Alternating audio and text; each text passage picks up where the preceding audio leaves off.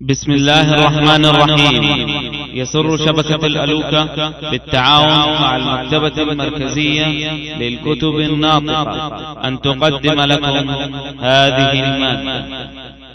تفسير سورة المائدة لابن كثير.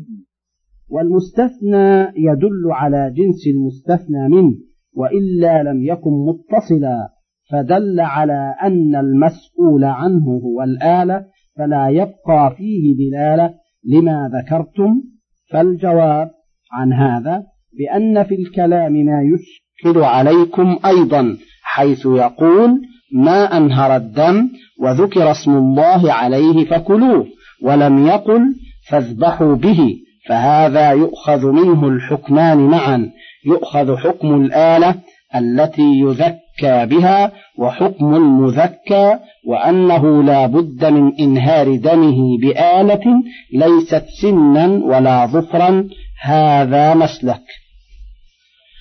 والمسلك الثاني طريقة المزني وهي أن السهم جاء التصريح فيه بأنه إن قتل بعرضه فلا تأكل وإن خزق فكل والكلب جاء مطلقا فيحمل على ما قيد هناك من الخزق لأنهما اشتركا في الموجب وهو الصيد فيجب الحمل هنا وإن اختلف السبب كما وجب حمل مطلق الاعتاق في الظهار على تقييده بالإيمان في القتل. بل هذا أولى وهذا يتوجه له على من يسلم له أصل هذه القاعدة من حيث هي. وليس فيها خلاف بين الأصحاب قاطبة فلا بد لهم من جواب عن هذا وله أن يقول هذا قتله الكلب بثقله فلم يحل قياسا على ما قتله السهم بعرضه والجامع أن كلا منهما آلة للصيد وقد مات بثقله فيهما ولا يعارض ولا يعارض ذلك بعموم الآية لأن القياس مقدم على العموم كما هو مذهب الأئمة الأربعة والجمهور. وهذا مسلك حسن أيضا. مسلك آخر. وهو أن قوله تعالى فكلوا مما أمسكن عليكم عام فيما قتلن بجرح أو غيره لكن هذا المقتول على هذه الصورة المتنازع فيها لا يخلو إما أن يكون نطيحا أو في حكمه أو منخنقا أو في حكمه وأيا ما كان فيجب تقديم هذه الآية على تلك لوجوه أحدها أن الشارع قد اعتبر حكم هذه الآية حالة الصيد حيث يقول لعدي بن حاتم وإن أصابه بعرضه فإنما هو وقيد فلا تأكل. ولم نعلم أحدا من العلماء فصل بين حكم وحكم وحكم من هذه الآية.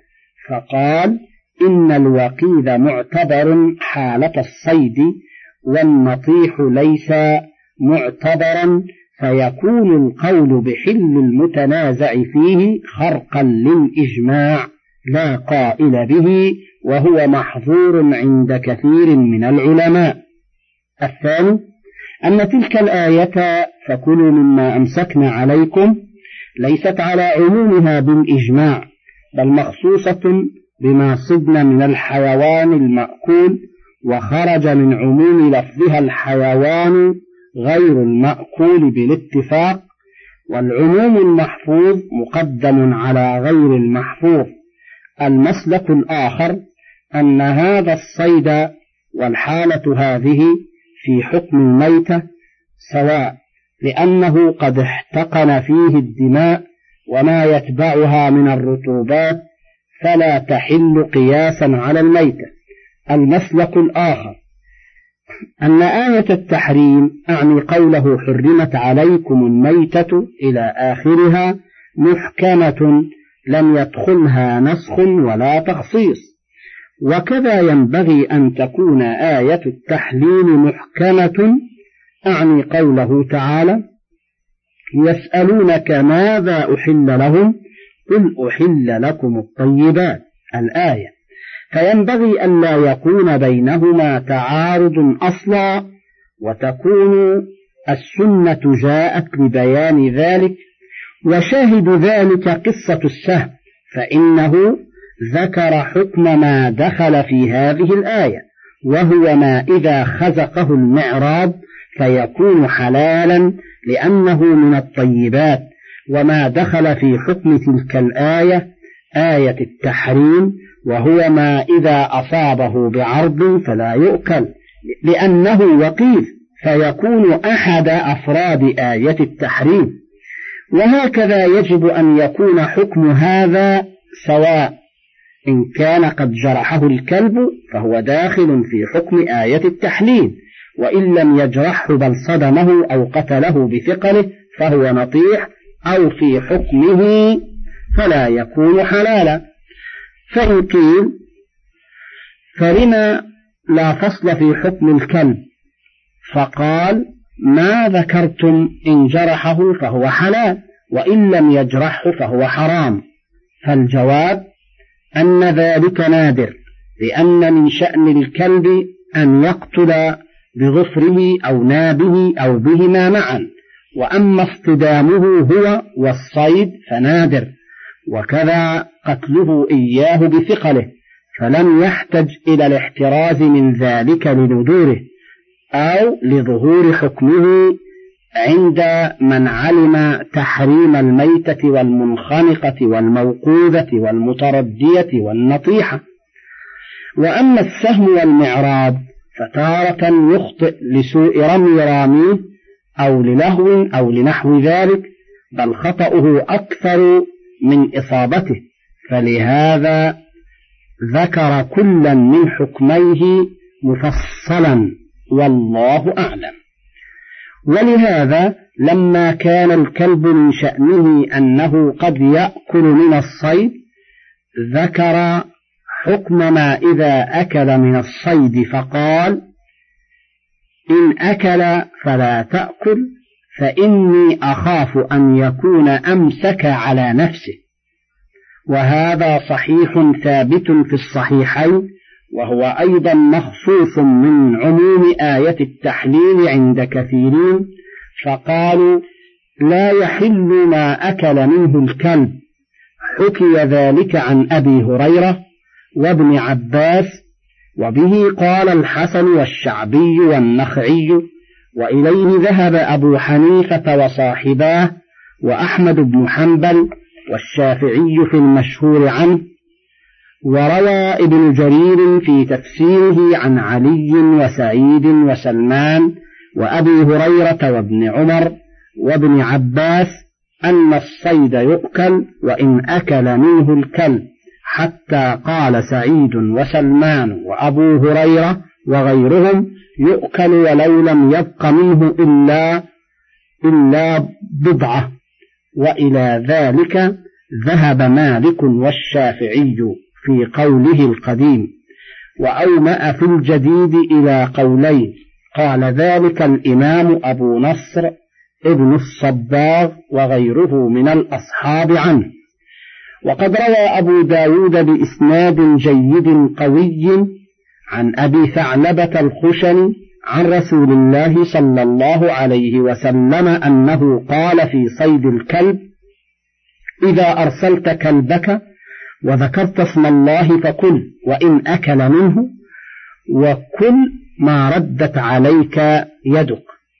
ورواه أيضا النسائي من حديث عمرو بن شعيب عن أبيه عن جده أن أعرابيا يقال له أبو ثعلبة قال يا رسول الله فذكره نحوه.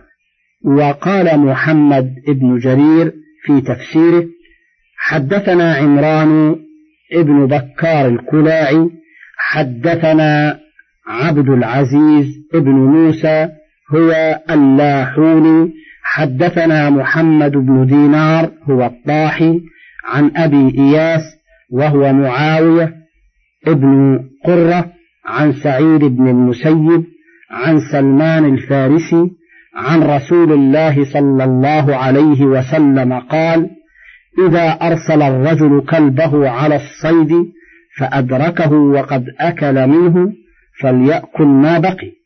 ثم إن ابن جرير علله بأنه قد رواه قتادة وغيره عن سعيد بن المسيب عن سلمان موقوفا. وأما الجمهور فقدموا حديث عدي على ذلك وراموا تضعيف حديث أبي ثعلبة وغيره وقد حمله بعض العلماء على أنه إن أكل بعدما انتظر صاحبه فطال عليه الفصل ولم يجئ فأكل منه لجوعه ونحوه فإنه لا بأس بذلك لأنه والحالة هذه لا يخشى أنه إنما أمسك على نفسه بخلاف ما إذا أكل منه أول وهلة فإنه يظهر منه أنه أمسك على نفسه والله أعلم. فأما الجوارح من الطيور فنص الشافعي على أنها كالكلب فيحرم ما أكلت منه عند الجمهور ولا يحرم عند الآخرين واختار المزني من أصحابنا أنه لا يحرم أكل ما أكلت منه الطيور والجوارح وهو مذهب أبي حنيفة وأحمد. قالوا لأنه لا يمكن تعليمها كما يعلم الكلب بالضرب ونحوه. وأيضا فإنها لا تعلم إلا بأكلها من الصيد فيعفى عن ذلك.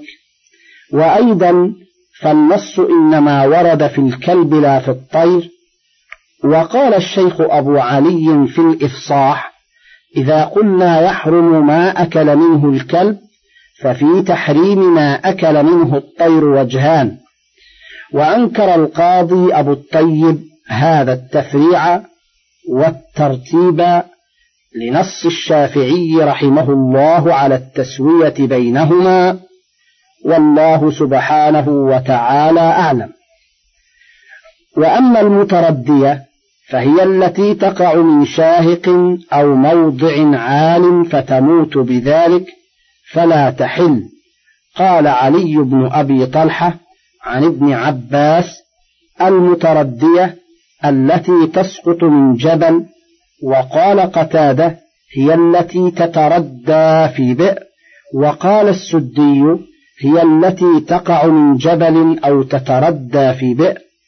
وأما النطيحة فهي التي ماتت بسبب نطح غيرها لها فهي حرام وإن جرحها القرب وخرج منها الدم ولو من مذبحها والنطيحة فعيلة بمعنى مفعولة أي منطوحة وأكثر ما ترد هذه البنية في كلام العرب بدون تاء التأنيث فيقولون عين كحيل وكف خضيب ولا يقولون كف خضيبة ولا عين كحيلة وأما هذه فقال بعض النحاة إنما استعمل فيها تاء التأنيث لأنها أجريت لأنها أجريت مجرى الأسماء كما في قولهم طريقة طويلة. وقال بعضهم إنما أتي بتاء التأنيث فيها لتدل على التأنيث من أول وهلة بخلاف عين كحيل وكف خضيب لأن التأنيث مستفاد من أول الكلام وقوله تعالى وما أكل السبع أي ما عدا عليها أسد أو فهد أو نمر أو ذئب أو كلب فأكل بعضها فماتت بذلك فهي حرام وإن كان قد سال منها الدم ولو من مذبحها فلا تحل بالإجماع. وقد كان أهل الجاهلية يأكلون ما أفضل السبع من الشاه أو البعير أو البقرة أو نحو ذلك فحرم الله ذلك على المؤمنين. وقوله إلا ما ذكيتم عائد على ما يمكن عوده عليه ممن عقد سبب موته فأمكن تداركه بذكاه وفيه حياة مستقرة. وذلك إنما يعود على قوله والمنخنقة والموقوذة والمتردية والنطيحة وما أكل السبع. قال علي بن أبي طلحة عن ابن عباس في قوله إلا ما ذكيتم يقول إلا ما ذبحتم من هؤلاء وفيه روح فكلوه فهو ذكي.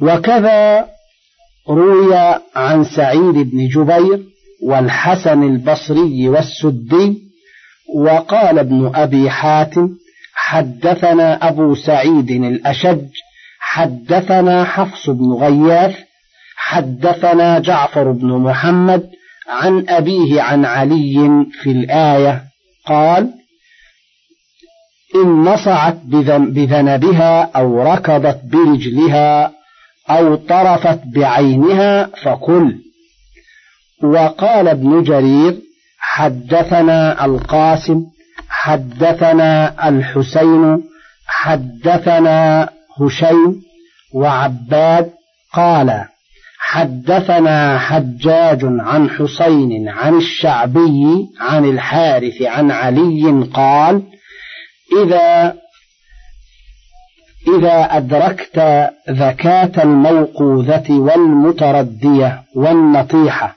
وهي تحرك يدا أو رجلا فكلها وهكذا روي عن طاووس والحسن وقتادة وعبيد بن عمير والضحاك وغير واحد أن المذكاة متى تحركت بحركة تدل على بقاء الحياة فيها بعد الذبح فهي حلال وهذا مذهب جمهور الفقهاء وبه قال أبو حنيفة والشافعي وأحمد بن حنبل.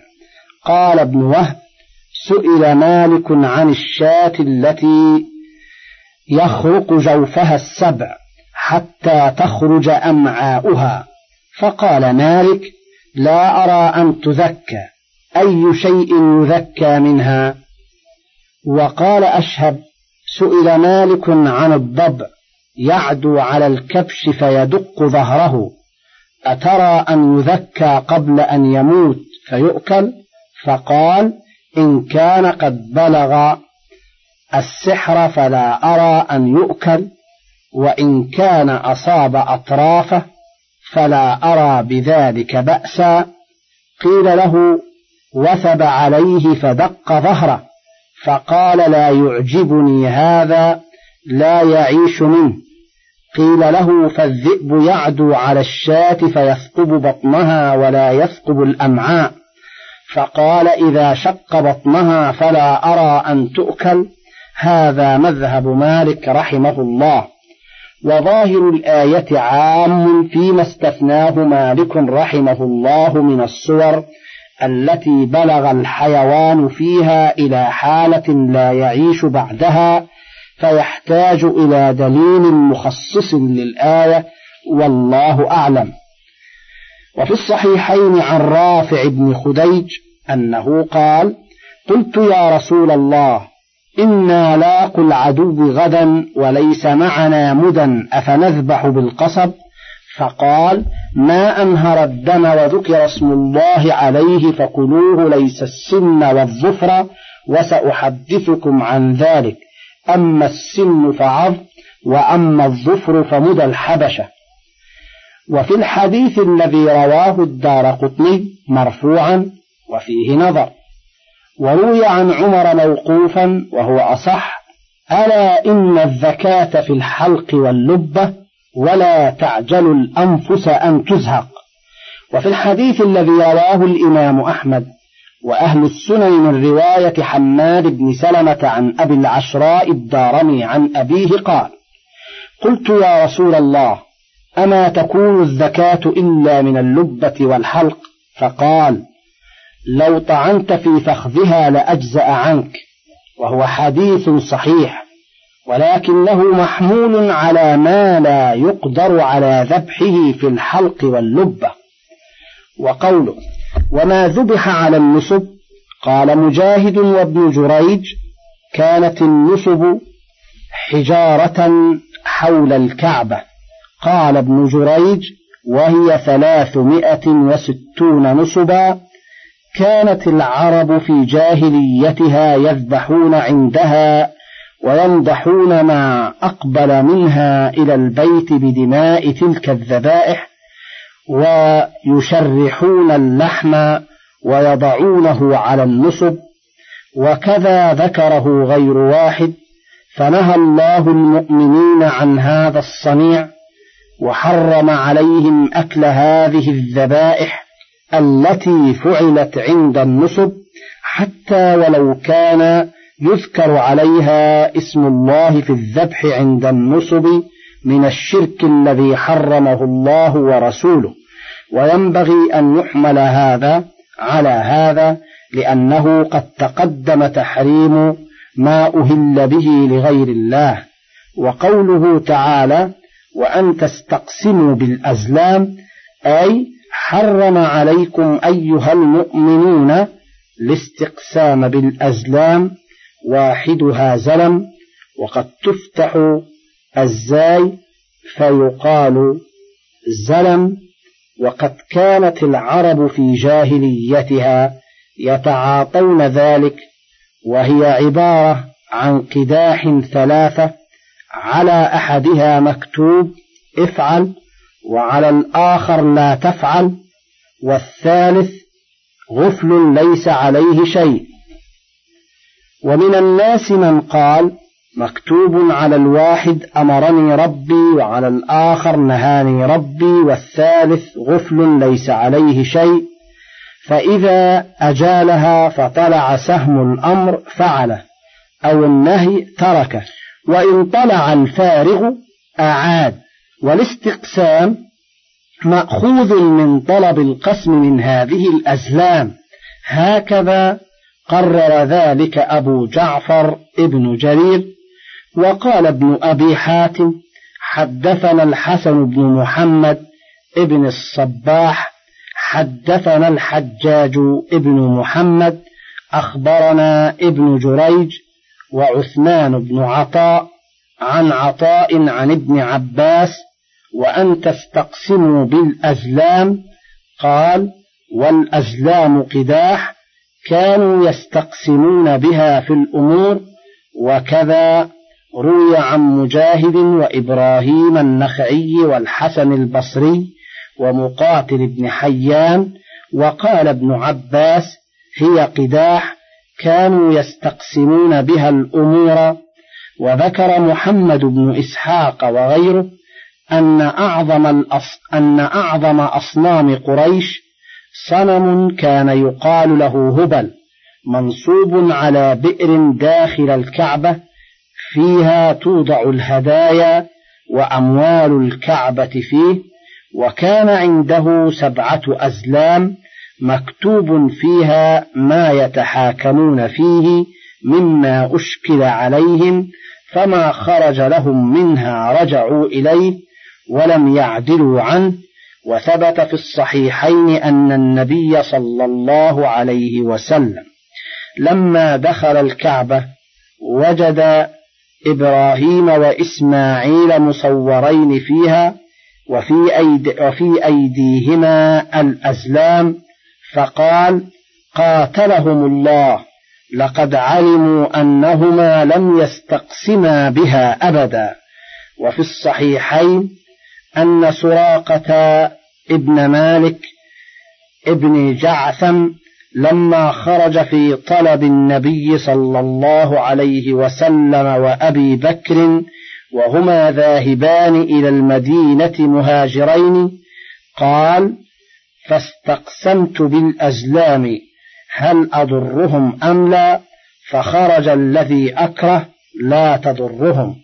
قال فعصيت الأزلام واتبعتهم ثم إنه استقسم بها ثانية وثالثة كل ذلك يخرج الذي يكره لا تضرهم.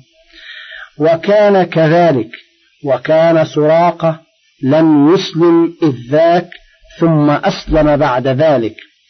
وروى ابن مردويه من طريق إبراهيم بن يزيد عن رقية عن عبد الملك بن عمير عن رجاء بن حيوة عن أبي الدرداء قال قال رسول الله صلى الله عليه وسلم لن يلج الدرجات من تكهن أو استقسم أو رجع من سفر طائرا.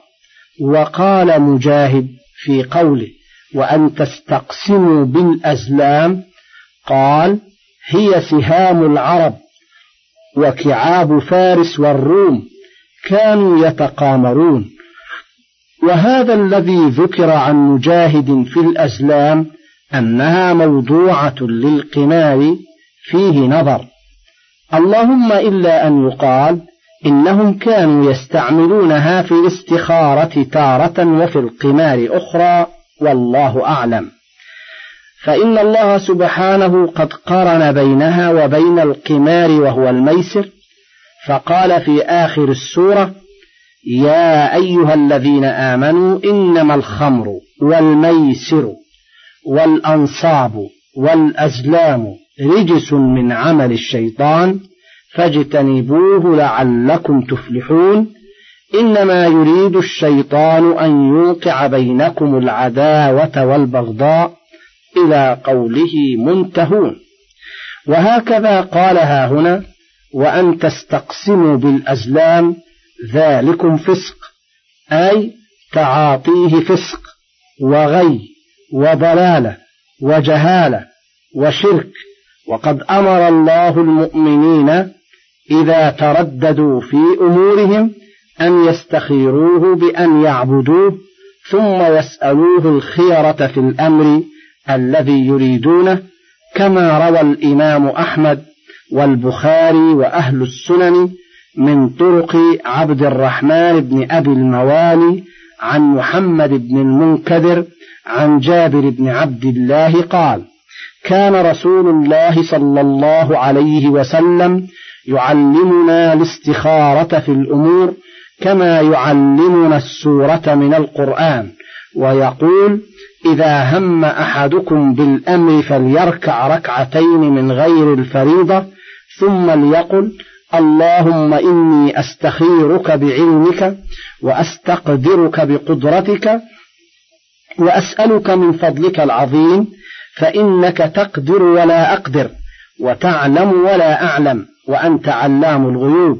اللهم إن كنت تعلم أن هذا الأمر ويسميه باسمه خير لي في ديني ودنياي ومعاشي وعاقبة أمري أو قال عاجل أمري وآجله فاقدره لي ويسره لي ثم بارك لي فيه.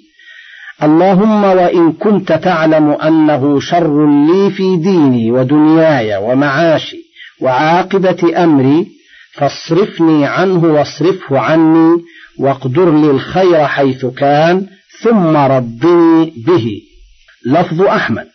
وقال الترمذي هذا حديث حسن صحيح غريب لا نعرفه إلا من حديث ابن أبي الموالي. وقوله اليوم يئس الذين كفروا من دينكم؟ قال علي بن أبي طلحة عن ابن عباس يعني يئسوا أن يراجعوا دينهم؟ وكذا روي عن عطاء بن أبي رباح والسدي ومقاتل بن حيان وعلى هذا المعنى يرد الحديث الثابت في الصحيح أن رسول الله صلى الله عليه وسلم قال إن الشيطان قد يئس أن يعبده المصلون في جزيرة العرب ولكن بالتحريش بينهم.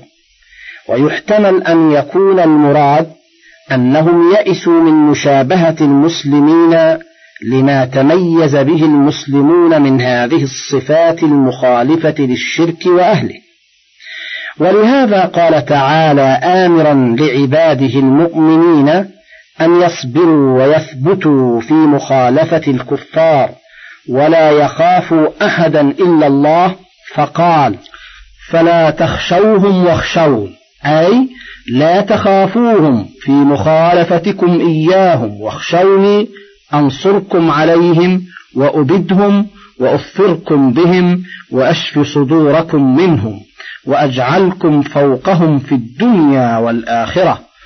وقوله اليوم أكملت لكم دينكم وأتممت عليكم نعمتي ورضيت لكم الإسلام دينا هذه أكبر نعم الله تعالى على هذه الأمة حيث أكمل تعالى لهم دينهم فلا يحتاجون إلى دين غيره ولا إلى نبي غير نبيهم صلوات الله وسلامه عليه ولهذا جعله الله تعالى خاتم الأنبياء وبعثه إلى الإنس والجن فلا حلال إلا ما أحله ولا حرام إلا ما حرمه ولا دين إلا ما شرعه وكل شيء أخبر به فهو حق وصدق لا كذب فيه ولا خلف كما قال تعالى وتمت كلمة ربك صدقا وعدلا أي صدقا في الأخبار وعدلا في الأوامر والنواهي. من فضلك تابع بقية المادة.